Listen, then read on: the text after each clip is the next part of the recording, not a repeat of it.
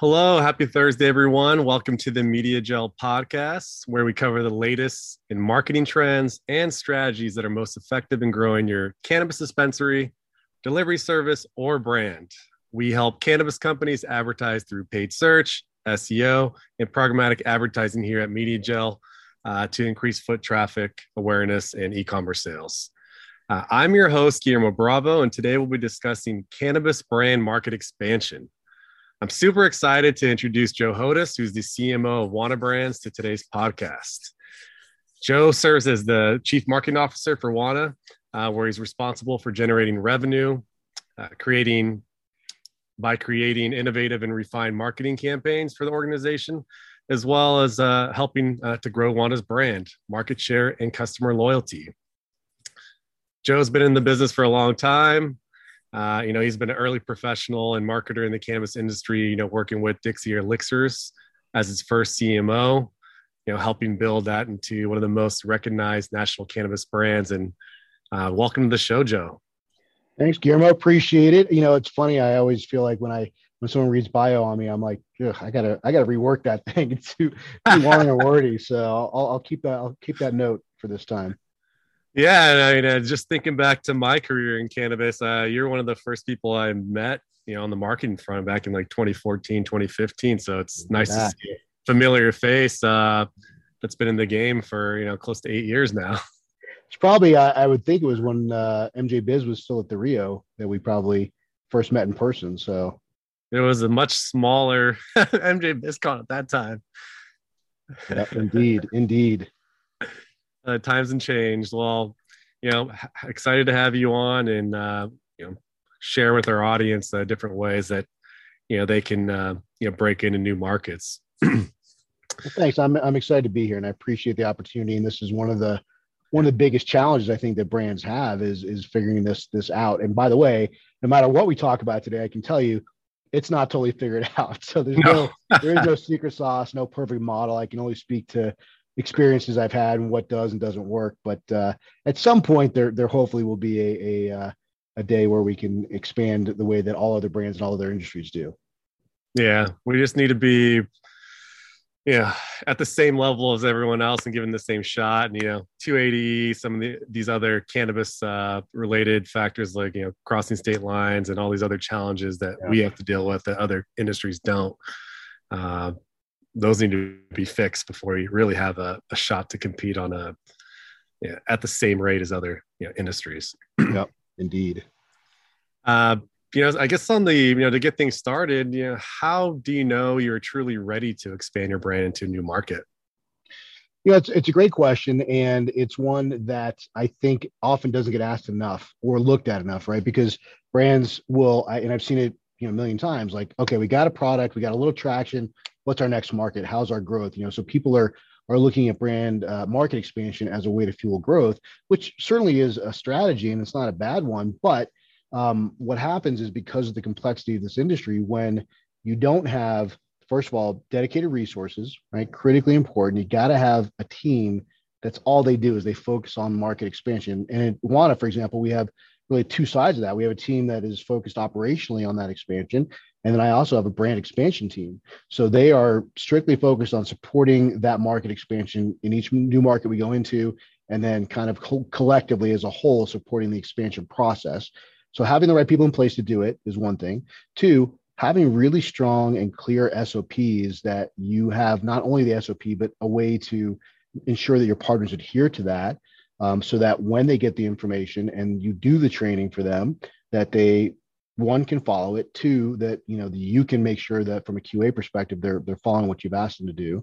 Um, and then lastly, that there's never a point at which you have to worry about whether or not there's been a deviation from an S O P because there wasn't information, right? Like, so in other words, the S O Ps have to be as complete as possible. Um, so really testing those and, and, and making sure that they're pretty foolproof is, is critically important. And then I would say lastly is um, ensure that if you have limited resources, which most brands and most cannabis companies do, right, to a certain extent, that you've fully utilized the resources in the existing market you're in before you say, okay, we're going to go to the next market, the next market, the next market, because every time you do that, you're you're bifurcating each, you know, those resources, right? So make sure you're you're you know at a point where you're mature enough in a given market that you're ready to take it to the next market. Yeah, I mean, make sure that you're, you know, if you're owning your category, like edibles, right? Uh, make sure you're, make sure you are owning that category in that state, and that you've done everything you can to to get as much market share before you even consider moving on to to another state. Because then you have to find partners. There's just a whole nother level of complexity to that. So absolutely. Can you walk us through, you know, high level bullet points of, you know, what a brand needs to have an order before even considering expanding a new market? Well, I think one thing is, um, and you just said it actually, was partner, yeah. right? So, yeah. so most brands currently, and, and there's there's really two different models primarily. One, you go into a new market, you secure your own license, you secure your own facilities, you manage that entire end-to-end process, which is extremely capital intensive, intensive rather, and requires hiring people on the ground locally in that market and all those other parts and pieces that Um, would maybe potentially slow expansion for some for some brands, um, or you go more an asset light model, which is what Wana does, and you find a partner. But the challenge with that, of course, is finding the right partner, right? So there's a whole qualification process, and I mean, to to use uh, uh, a fairy tale example, you got to kiss a lot of frogs, right? To to find that right partner that um, that can both be aligned with you philosophically, aligned with you culturally, that knows how to produce, that knows um, how to also handle distribution and all the other intricacies of each individual market. So that's really critically important, is, is finding the right partner. Two, make sure you're resourced. You know, I mean, it sounds simple and obvious, right? But um, understand that whatever you think it's going to cost you to expand to a new market, double or triple that. I mean, and yeah. if you don't have that, if you don't have that cash aside that's not being funded from your existing operations and you're going month to month, if you don't have that kind of set aside to be able to do the expansion, it's going to be challenging. You're going to run into issues. Um, three, and I generally don't promote lawyers, but you gotta you gotta have a strong contract. You gotta have a legal team that can look at a contract and have make sure that every single question is answered. And, and you know, honestly, Wana didn't have that for a long time. We didn't have a a really you know ironclad contract that we had you know a lot of legal input into. We've gotten there, but we've gotten there painfully and, and looking at the mistakes along the way. Um, but if if you start out with a really strong contract and everyone is clear on the terms and what revenue shares look like and what production responsibilities they have, and everyone's clear on that, and it's, and it's written and and you know on, on a contract, you're going to end up with a better result, and you're going to end up with less situations where you've got finger pointing going on and one partner says you were supposed to do this, we were supposed to do that, and, and it doesn't happen, right? So those are, I think those are some really critical pieces to ensuring that before you go into a market, you're you're prepared. Yeah, finding that right partner is key, right? It's you're you're you're going to battle together. It's not easy in the cannabis industry. We know that the challenges that you have to deal with, so it's you want to make sure that they they're they're ready to to go to you know, go to war with you, and whether it's the legal front and whether it's compliance, marketing, uh, competing uh, for the same for market share uh, like against some uh, some other high well-funded companies. Like it's it's not a uh, yeah it's we're not printing money here. It's like, you know, we used to see the green rush back in uh, like early twenty uh, you know ten years ago, and it's not yeah. as easy as you think. Um, no, gosh, no. no. And you actually, you just mentioned something too that kind of sort of circles back to the lawyer thing, but yeah. um, compliance, making sure that your partner has compliance resources, because truthfully, um, particularly in, in new markets, but even in mature markets, no one's going to know compliance as well as someone on the ground who holds a license, who is, you know, responsible for that compliance locally, because things change. And sometimes it's, it's a grapevine, like, hey, I, I heard that, you know, that they're making a change to the regs and we have to do X, Y, and Z. If if you are not on top of that, if your partner's not on top of that, um, you can waste a lot of time, get yourself in trouble, waste a lot of money. So that that's another piece I should have mentioned. And then I did forget one more thing, which is do your market analysis. Understand what the market is, because not we like to say here, Eric Block, our, our chief revenue officer, it's his favorite saying, so I'm going to give him credit for it. So when he listens to this, he doesn't give me shit about it. is uh, every market is a market, and and it's true. Like, you know, they're each unique and different in terms of what's the consumer demand, what products do well, uh, what distribution looks like. So really understand the market, and don't just say, well, I've got a great brand here, I can just drop it in there, it'll be perfect. Doesn't work yeah. that way. Yeah. I mean, even like uh, uh, consumer education, you know, the cannabis con- curious consumers, East Coast is a lot different than West Coast. You know, uh, how long has cannabis been around culturally in the in the different regions? Uh, it could be uh, you know, political values, like all these different things have an impact on, you know, how they're going to engage with the cannabis brand. And I, I see it from like some of the early markets, California, Colorado, maybe Oregon, where, you know, we all have this belief like we're O G and, you know, everyone wants our brand because it's Colorado or it's California. I think I think I see it more predominantly in California, frankly. Um, but just because it's a California brand doesn't mean it's going to play in New York no. or Missouri for that matter. Yeah.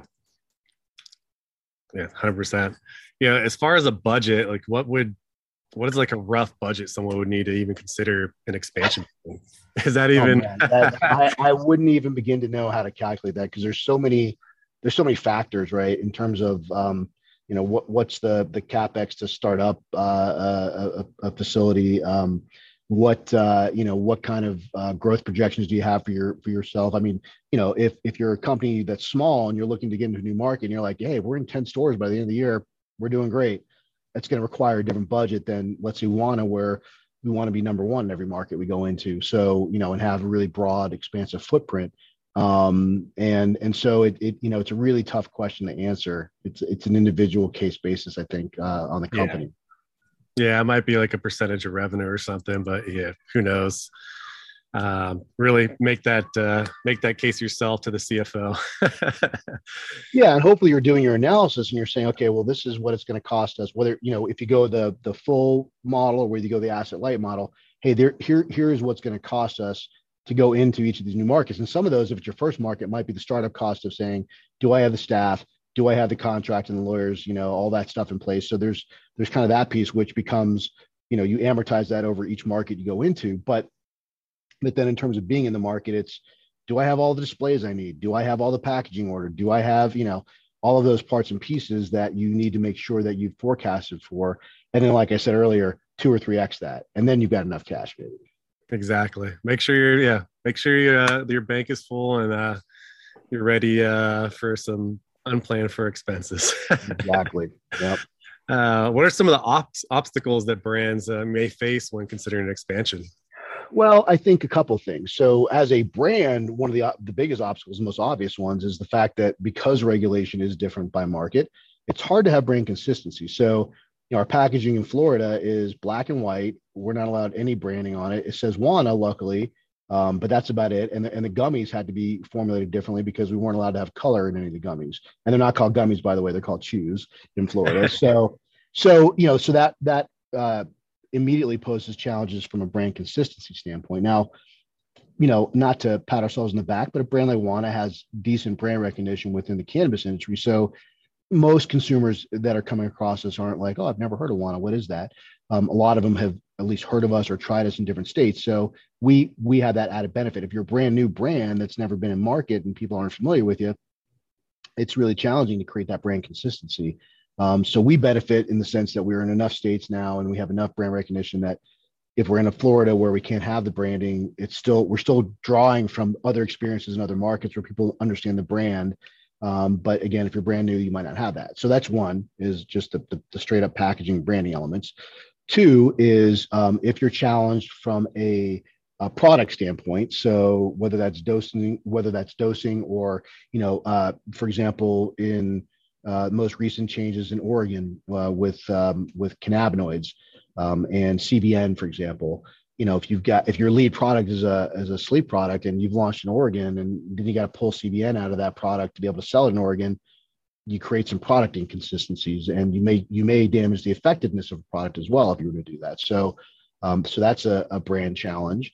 Um, and I think lastly, for, uh, for the asset light model that we do, what we've begun doing now, and, and this is again, learning from experience and pain, is we have brand ambassadors, we have field marketing managers in each market uh, so that we can have a little bit more control over the brand, the brand voice, because as much as you want your partner to live and breathe your brand, and in some markets we were almost there where they're like, they might as well be Wana. It is, it is a challenge to ensure that your brand voice and, and what you represent as a brand is communicated down to the bud tenders and the consumers in those markets if you're not doing it yourself. Yeah. And you touched on a few things and we, we haven't, uh, you know, brand equity is, is huge, right? And it's something that Wana has established. Like how, how important is this you know, when you're expanding in new markets? And this, does this give you, you know, uh, uh, negotiating power when you're trying to get on dis, you know, dispensary shelves and, and reach decision makers? um, I, absolutely. Right. Um, and I think what was interesting too, like, you know, when you look at the, the pandemic and the, the fact that brick and mortar became a little bit more challenging, um, many companies, dispensaries, you know, the buyers as well as the consumers were defaulting to brands they were familiar with. So um, if I'm going to spend dollars, you know, and I and I can't be in a dispensary and I can't talk to a bud tender about it at any length, I'm just going to go to the, the tried and true. And so for us, that was a benefit, right? Because people knew Wana, or the, you know, we have certainly enough scale that people um, have the experience with us that they know to go back to Wana because it was consistent. And, you know, all the other great things we like to say about ourselves.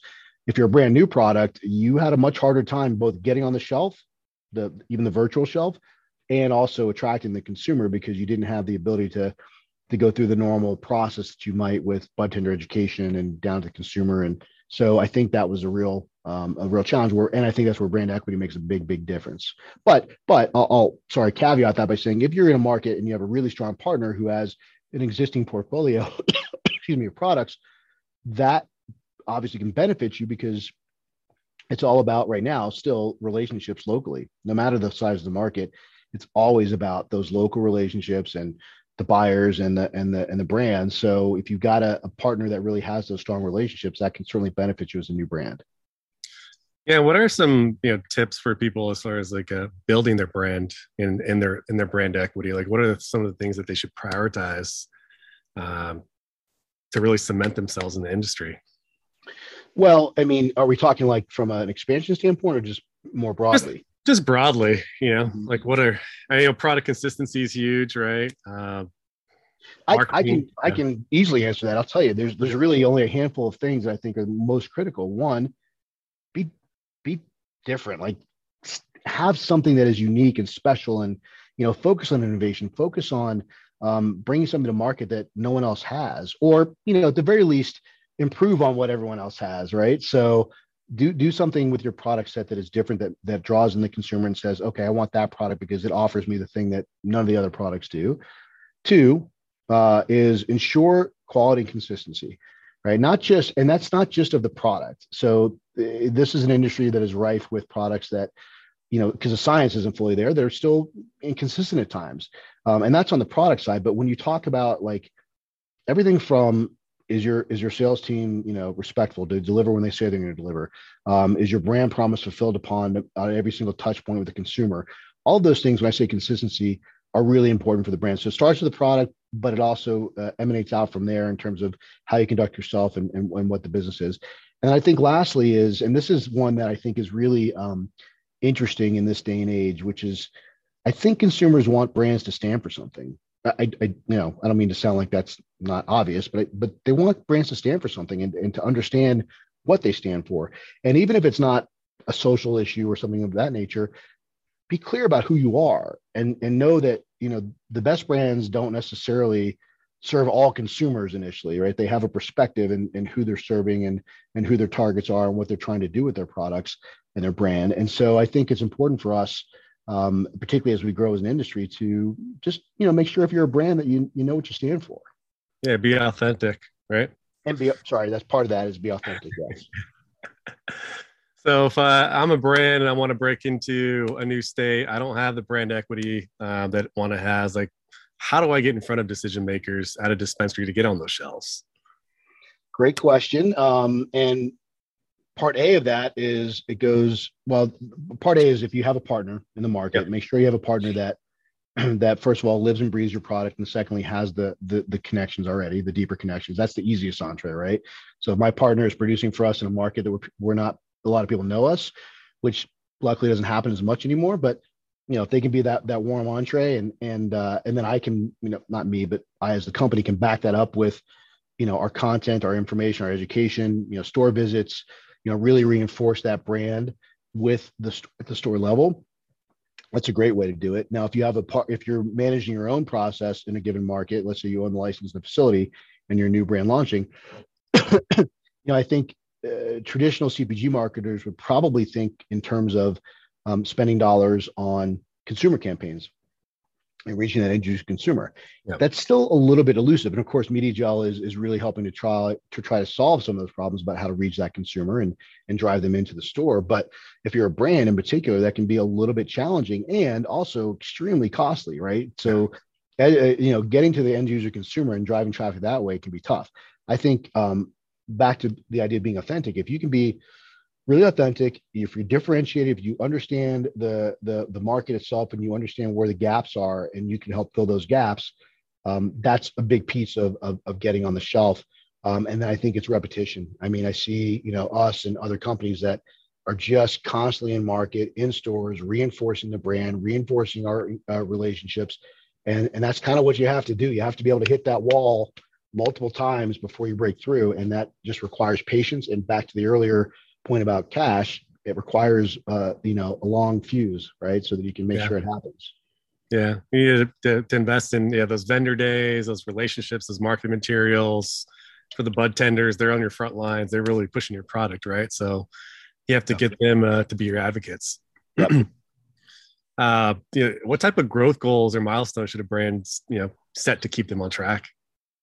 Yeah, and I think, you know, that it's really an individualized question on, yeah. on a per company basis. Like I mentioned earlier, it depends upon, you know, what your yeah. uh, what your goals are. I mean, for us, you know, we have we're we're in the process of developing some O K Rs right now, some objectives and key results around what does that look like? What do we want out of each market? And in some cases, maybe it's top line. In other cases, it's bottom line. Um, you know, in terms of profitability in a given market, and in some cases, it's simply how many storefronts are we in, right? But setting that intention and saying, this is our goal, did we reach it?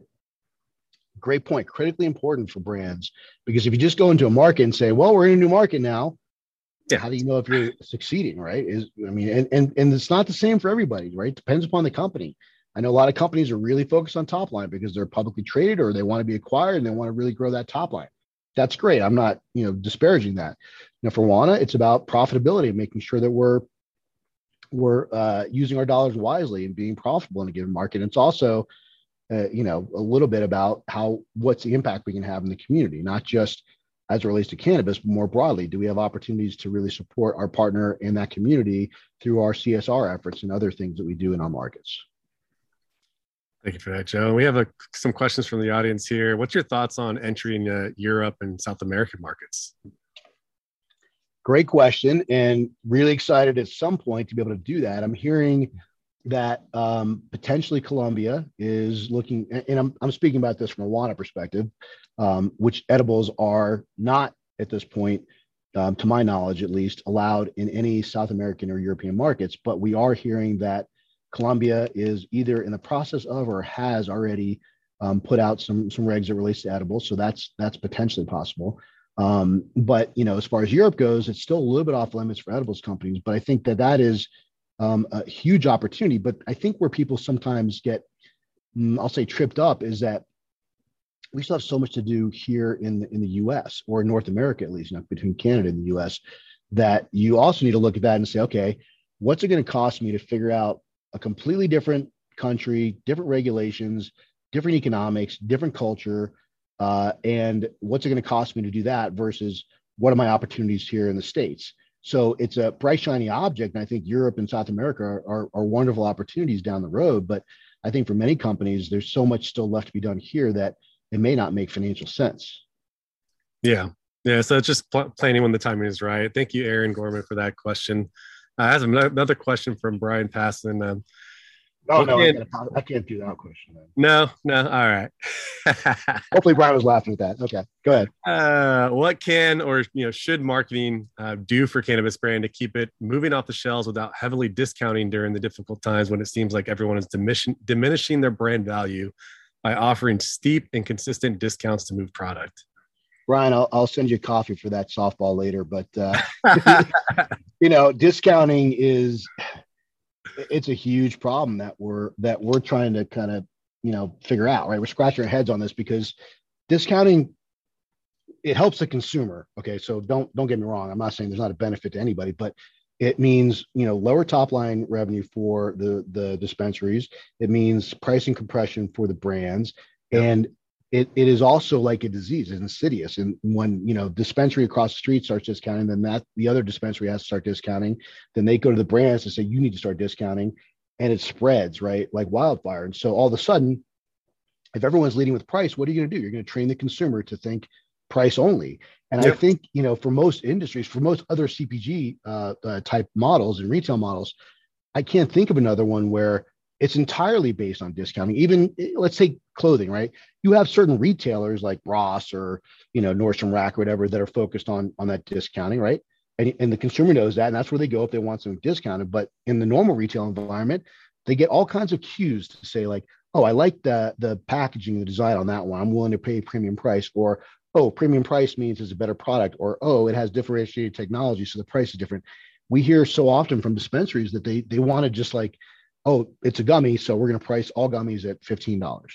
That makes no sense in any other industry. So why do we do it in ours? And then they want to discount on top of that and start driving traffic by offering two for ones left and right. That is going to be a significant problem for this industry. It's going to continue to be. It already is. Sorry, it's going to continue to be a significant problem in this industry. And for Wana, it's a it's a it's a real uh, dance that we have to do, because we are we are a premium brand and a premium product, and we invest a ton of money and time into R and D, into the quality of the ingredients, using organic tapioca and using our Azuka partners, uh, their technology for the fast acting. So we have an actual fast acting product versus just saying it's fast acting, and and so we. I think deserve and, and want a premium for that, because we're investing in that. Right. And we want to yep. be able to pass it along to consumer. And by the way, guess what? There are consumers who are willing to pay for that. They, yeah, exactly. they want, they want differentiated products. Right. So it's a real mess that we're, we're in right now. And I think for brands, it, you know, I think brands, um, particularly the retail side of things, they don't always think about the fact that if you are always on sale, then you become that you're a discounter. You're not a premium yeah. anymore, because you're a discounter. That's what you do. So it's um it's a it's a point of differentiation differentiation from uh, for us, but it is a never ending battle to stay on top of that. Yeah, like, can you establish like an M S R P and then enforce that across retail locations? Is that no, not possible in this industry?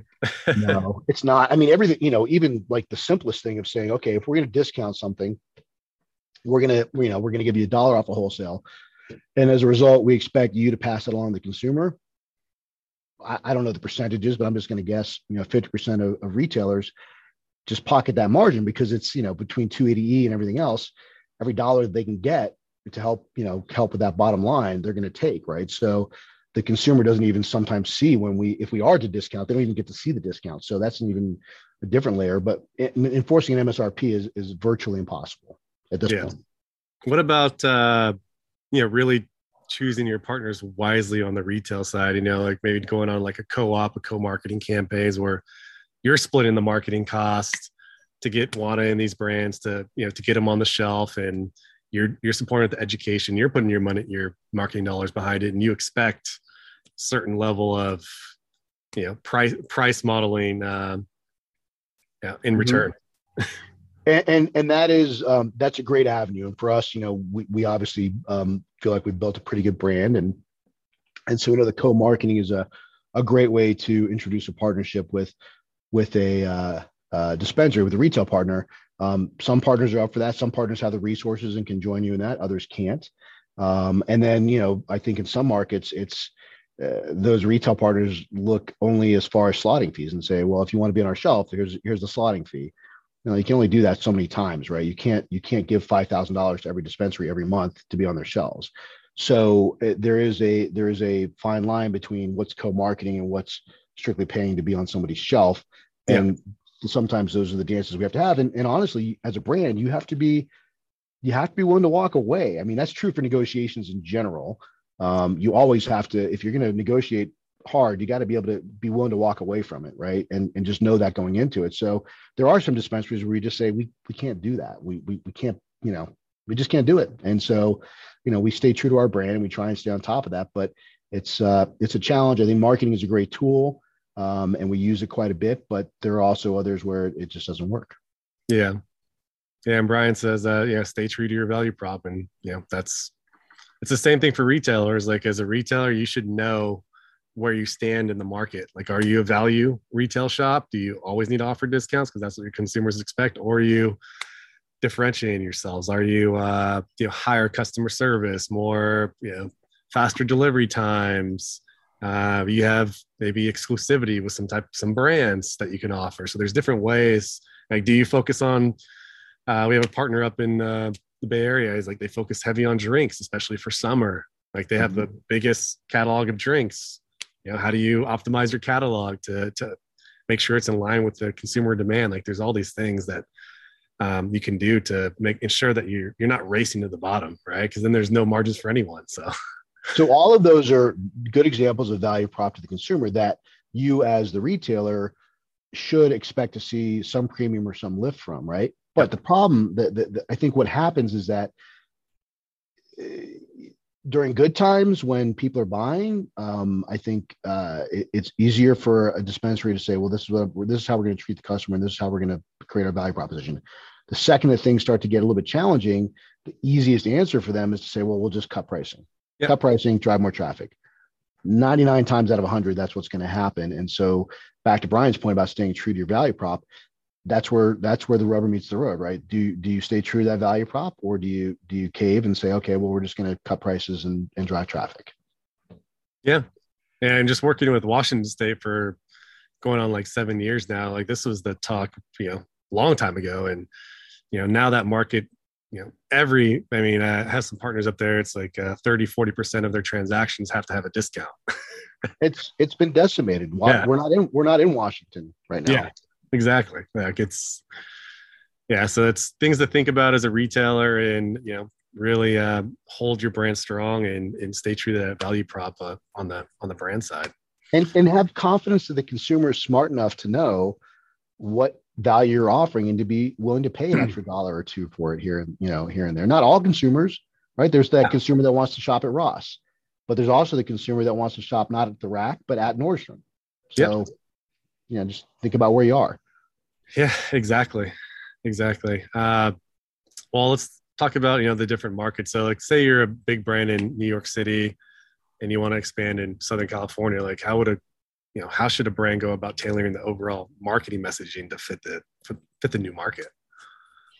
Um, that is a probably culmination of a lot of things we've been talking about. So, yeah. first of all, study study the market, understand you know w- what the market is, because to the point, I mean, whether it's California to New York or New York to California, East Coast, West Coast, we we know that's been a, a long-standing feud, right? So, yeah. they're not, they're not the same markets. They don't consume the same, it, everything from, you know, what do they consume? So, you know, flour, flour being a, in New York being pretty flour heavy, delivery being entrenched in, in New York. I mean, yeah. we all know the, the size of the illicit market in New York. I mean, I don't know the exact size of it, but it's, it's, a, it's, you know, large illicit market. and, and so, you know, what, how have you tailored your processes to adapt to that in New York? And does that fit in California? So California, potentially you have direct consumer opportunities, right? Yep. That you don't have in other markets and certainly don't have currently in New York. Um, so how how can you leverage that to reach the, a different set of consumers, and what's appealing to that consumer in a direct-to-consumer model that isn't the same as maybe the retail model in New York? Um, two, think about think about the, um, the the the positioning we were just talking about. So, you know, understand who you are as a brand, because when you go into Southern California, the competition is vast and heavy yeah. and it's everywhere, right? And so you really have to be able to say to the consumer that that is either shopping online or walking to a store, like, who am I to you? What, why do I matter as a brand to you? Um, third, I think for Southern California and Northern California, treating those as really separate states almost, having um, one or two really key partners. I'm a big fan of like starting um, starting small and growing little pockets of loyalty, right? Versus going into Southern California and saying, we're going to cover everything, right? Well, that's, that is challenging, not just because of the geography, not just because it takes two hours to get from point A to point B in L A, but also just because they're so vastly different and they're small little communities, right? But if you can start with little ones and have successes and then have them grow together, eventually you're going to, you're going to kind of connect all the dots, so to speak. And I think that's a, a good approach, at least, you know, from my perspective. So. Yeah. You know, find those partners and, and make sure that you're, yeah, you, I would, you know, on the marketing side, I look at it as the the spray and pray approach. Like, yeah, you can do that, or you can choose specific markets. You know, there's other markets outside of L A, San Diego, Orange County, uh, Inland Empire. You know, there's all these different markets, Santa Cruz, like that are small, yeah, sure. Not competitive. Uh, maybe they'll they'll be, you know, they may be in better line with your your brand as well. Like if you have a yeah. cannabis drinks brand, like, okay, well, should probably be near the beach, right? Like it's like, good point. Right? Exactly. And and it's, you know, goes back to too, like setting your goals and your intention when you go to a market. If yeah. if you think you're going to go into Southern California and you're going to dominate and be everywhere, okay. I mean, sure, but you're going to have to spend a ton of money to do that. And you're probably not going to be successful for a while. So make sure you have those metrics set up that say, we're either hitting goal or not, and we need to we need to pivot if we're not. Yeah, and you touched on this a little bit. Uh, you know, how can a brand anticipate changing consumer preferences in a market? And you know, like what should you watch out for? And is there a scenario like where you've pulled out of a state completely? So, so, so, so, so I'm sorry. Repeat that question to me.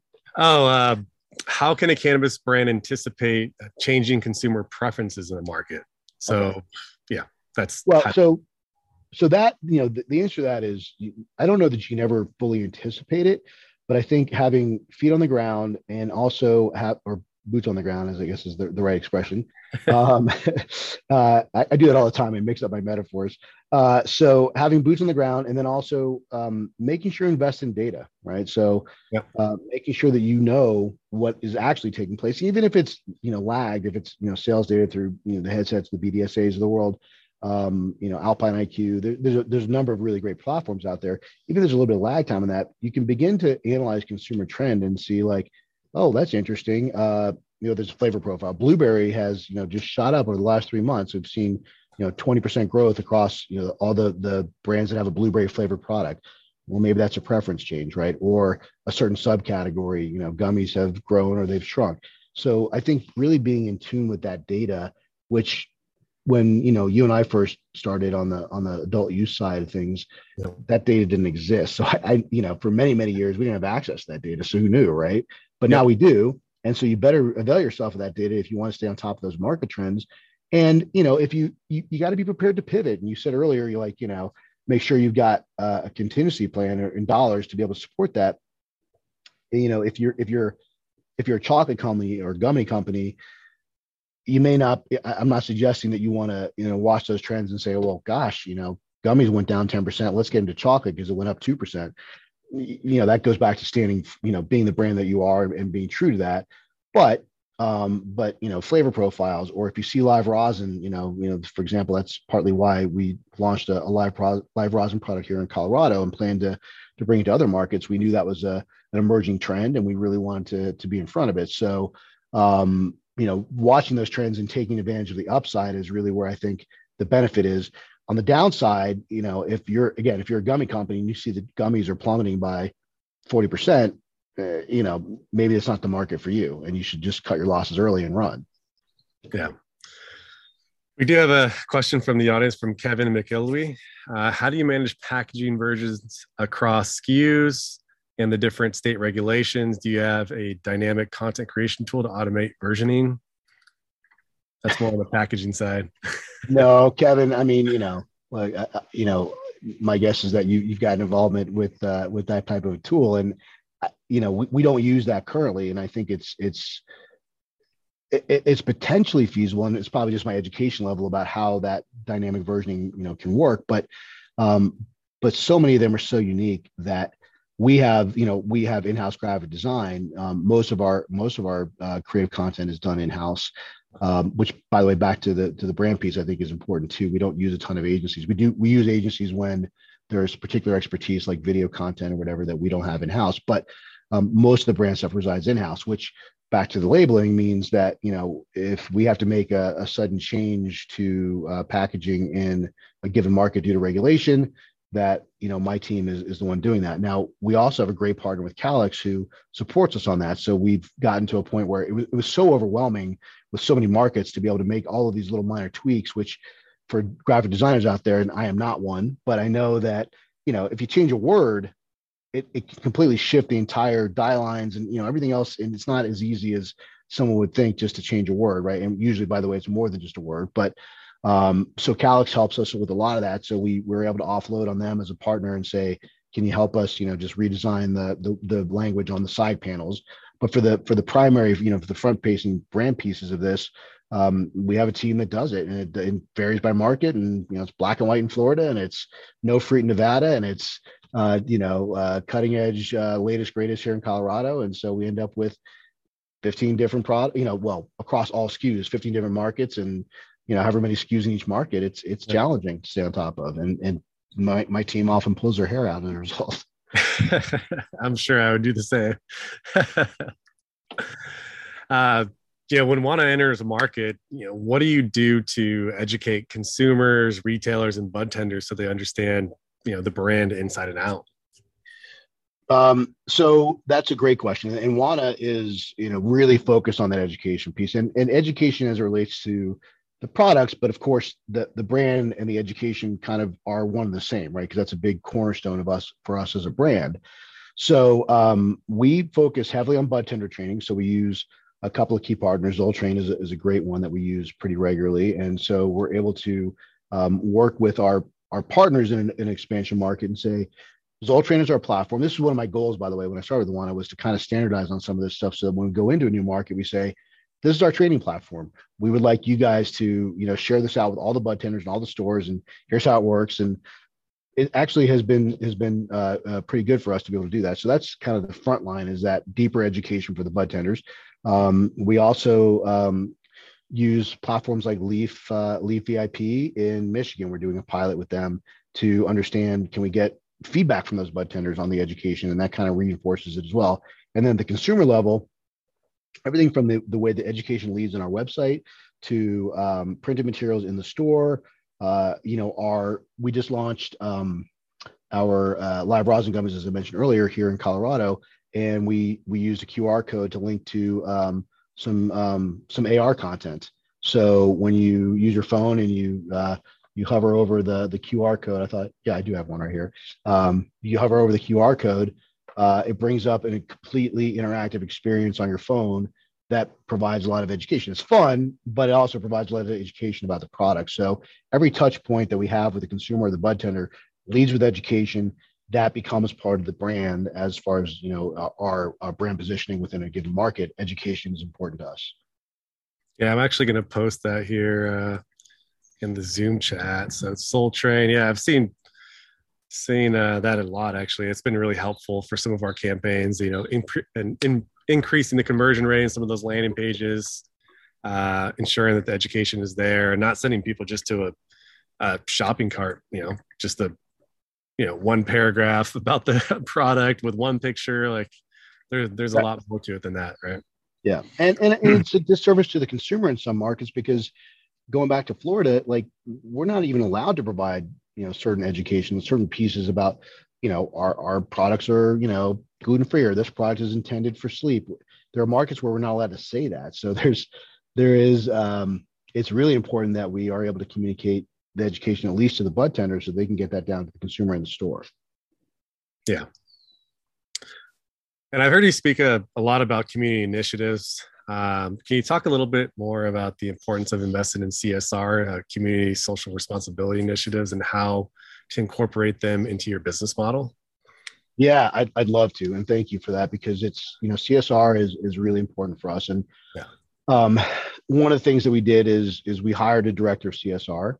So Carla um, heads that up for us, and she's awesome, and um, has, you know, many, many years of experience with it. So she is, uh, a one one woman show in terms of, in each of our markets, finding partners that align, first of all, with our with our missions. And we have cornerstones. We're still developing it a little bit, to be honest, because we've got a lot of exciting things coming up that I'll uh, hopefully be able to share, like in August. But you know, we're we're putting a big big push behind our C S R initiative. She's leading that up, but requires us to find nonprofit partners in each market, but also make sure that we're clear on what it is that we're looking to support, because I think you used the expression spray and pray earlier. I mean, it's kind of the same with C S R. You can, you can just say, well, we support, you know, all kinds of things, but you're, you, you water down your message. You, you lose a little bit of the, the value of the volume of work that you can do within one or two particular categories.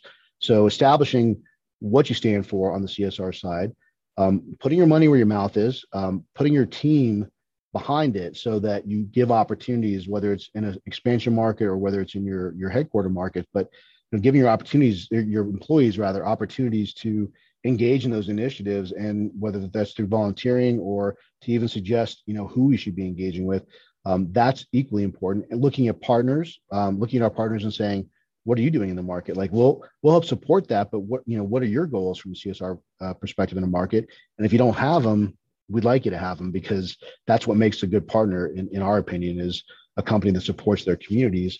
Um, but from a brand perspective, my goal for Wana on the C S R side is that we transcend cannabis. Like, I'm so proud of some of the partnerships that Carla has been able to, to develop for us, where we are the first, right? So uh, League of Women Voters, um, we did last year, we did a big push on vaccinations, which was, by the way, back to something that brands stand for. It was very controversial. I can't even believe the number of negative uh, uh, posts and things we got when we were posting about these vaccine clinics that we did in conjunction with some of our pop-ups. Uh, it, it was surprising to me, but, but then again, I said, you know, first of all, I mean, some of them were ridiculous. Like, why are you forcing people to get a, vac- a vaccination before they buy your products? Well, that's not what we're doing. We're we're saying, hey, there's a vaccine clinic right here if you'd like one as you're leaving or going into the dispensary. But that aside, um, you know, the negative feedback was such that we had to say, okay, we hear you, we understand. If if that, you know, alienates you from our brand, we're sorry, but this is what we stand for and this is what we believe in. So, um, you know, that gives the, the C S R work gives you an opportunity to really also create that identity and say, this is what we stand for. Yeah. And that's more important now than ever. Yeah. I mean, we've either, uh, in line with the brand values or the C E O behind it, whether it's like a, someone, uh, very loud, like Elon Musk or like Bill Gates or who, you know, whoever else on the leader side. Right. Like it's, well, Nan- Nancy, a, yeah. Nancy's not loud, yeah, but she's, but she's very specific about, you know, her intent to support our communities, and yep. that top top to bottom is, you know, kind of how we approach it. And it's, it's Nancy's vision and, and her her voice that we're supporting. Yeah. And before we pre hop here, I want to spend some time on marketing. Like, what what do you what do you prioritize on the marketing side? Like, how are you how are you ensuring that uh, you know, consumers are aware of the brand and new markets? Uh, like, what type of marketing campaigns do you invest in? Um, you know, this is a, a funny question because you, yeah. know, you and I, MediaJel and, and I have been talking about some of the, the challenges with display and programmatic. Yep. Um, in that we have a hard time as a brand being able to tie back to actual conversions, right? So be able to track it from, hey, I made this person aware of our product in our launch to they bought the product in a store. Um, yep. Retailers, it's a little bit easier, but for us as a brand, it's challenging. So a little bit of that, right, to at least create broad awareness. I look at at uh, programmatic as a, an awareness tool for us. I'd like yep. it to become a conversion tool, but for now, it's an awareness tool. Um, so some programmatic, um, obviously social, big part of, of our launches. However, um, within certain platforms, I'm not telling you anything anyone doesn't know, like Instagram, Facebook, very challenging to to really get too much detail about where you buy the product, how much it costs, what's in it. You got to be a little bit vague, but at least, you know, being able to say, hey, we're in uh, Arkansas now, you can buy our products, you know, just make the consumer broadly aware. Um, uh, I would say we also do um, a lot of our work through our C S R initiatives, like you mentioned. So we invest there. Um, the biggest part of my budget, and I, I laugh at this sometimes, I tell people this, you know, regularly, it's swag. I mean, it's, yeah. It, it is a never-ending beast. You know, I mentioned Eric earlier. He calls me the chief swag officer um, because it's it, every market wants more. I mean, no matter how much I create, no matter how, or not I, how much we create, uh, it, there's never enough. And and you know that really helps to to cement your brand in the eyes of the bud tenders as well as the consumers. We do a lot of events. Like this summer, we're doing our Summer of Quick Tour, so those are all in person. We have a van, we do, you know, games and, you know, all kinds of good stuff at the, at the store level, swag, a big part of that. So, you know, that, that really drives a lot of our, our marketing initiatives. Now, speaking of that, where's my swag, Joe? Oh, you didn't get the box I sent you? That's weird. I'll, I'll check the tracking number on that. Yeah. Let me check my, let me check my mailbox here. uh, we got a question from the audience here. Do you do, um, this is from Rachel Smith. Do you, Do your R and D and formulation teams work with your marketing team collaboratively to determine line extensions and new product offerings? Great question. And yes, everything. So one of the, I think the strengths that we have at Wana is that we do everything pretty collaboratively. I, I just before this call, we were on a, uh, we're, we're looking at um, redoing some of our, our packaging. And so we were looking at some different variations and versions, and uh, there were multiple departments on that call. So it's not just marketing making that decision. It's a lot of people in the company. One small example, but back to the R and D side, Uh, Mike Hennessy, who's our V P of Innovation, um, our teams are in, in constant and regular contact. And Mike, you'll see Mike actually takes a big role in a lot of our video content. Mike is uh, uh, just, you know, just such a great guy and so smart and knowledgeable, and also comes across so well on video that we did a whole series of educational videos with Mike. So there's a very good relationship between R and D and marketing. Um, you know, I don't think there's ever been a case where Uh, well, that's not true. I was going to say there's never been a case where we've like necessarily put the kibosh on something as marketing, but in conversations we have about, let's say, new product lines, um, you know, there may be an innovation or a reason that that Mike and his team want to do R and D on something. But when we look at it as a marketing team, we would say, okay, well, that's not really on brand, and here's why. That's the kind of dialogue we have. Conversely, if we see trends, if we see things that we think might be an opportunity for us, we can go to Mike's team and say, hey, can we do a little research on this and see what the, the, the potential feasibility is of it? And the best time that it happens is when he comes across a technology or a, or a new innovation that, that they are really able to flesh out. And then we bring in marketing. We say, okay, well, how do we communicate this? How do we productize it? How do we commercialize it? That's where the, that's where the, the, the real coordination comes. Thank you for that, Joe. Um, any other questions from the audience before we uh, kind of wrap up here? I'll give it a few more minutes. Um, but thank you again, Joe, for, for joining us and sharing your insights. As sure, audience, uh, you know, here on Zoom and you know beyond on on LinkedIn, YouTube, and all the other social platforms uh, has enjoyed uh, has enjoyed all the information. And I'm going to post your LinkedIn here in the Zoom chat just so everyone has it. If you'd like to follow Joe on LinkedIn. Uh, is there anything else you'd like to add, Joe, before we, we depart ways here uh, about Wana, about yourself, about uh, you know the vision, the mission going forward? Just um, you know, first of all, thank you very much for having me. I appreciate it, and um, I always enjoy enjoy talking to you. So that's that's first and foremost, um, and also I appreciate uh, the questions and the input um, from everybody. But uh, I think you know, in terms of Wana, just um, remember that you know the brands can be more than just a product on the shelf at a price point, and continue to to build your brands, but also to respect other brands, because you know I don't think the industry is going to grow appropriately if we if we don't get a hold of of the, this idea of, of discounting and and you know just kind of going willy nilly wherever we can. We have to be more thoughtful and methodical about what we do, and we also have to think about our communities, and that's just you know this is part and parcel of who we are as Wana, and and I would encourage everyone to have that consideration as well. Yeah. There's a lot of uh, a lot of things going on in, in the world right now, so make sure you're intentional with uh, what you know, whatever you support. Yeah, but, you know, whatever uh, whatever's in line with your brand, and uh, you stay true to that. Yep, exactly. Well, thank you again, Joe, and uh, thank you everyone for watching. And, and once again, this is the MediaJel podcast. We cover everything on the marketing, tech, uh, advertising front, and on the MediaJel side, uh, you know, we have a ad network of compliant advertising publishers. We got seventy-five thousand plus, you know, meme sites, mainstream news sites, dating, gaming, music streaming apps, T V, podcasts. Like you can advertise cannabis on all these, and all these publishers welcome it. So I want to make sure that everyone's aware of that, that there's, you know, there's more beyond uh, billboards and weed maps nowadays. So have a wonderful uh, evening and a uh, wonderful rest of the day, and uh, happy fourth of July weekend. Cheers. Thank you.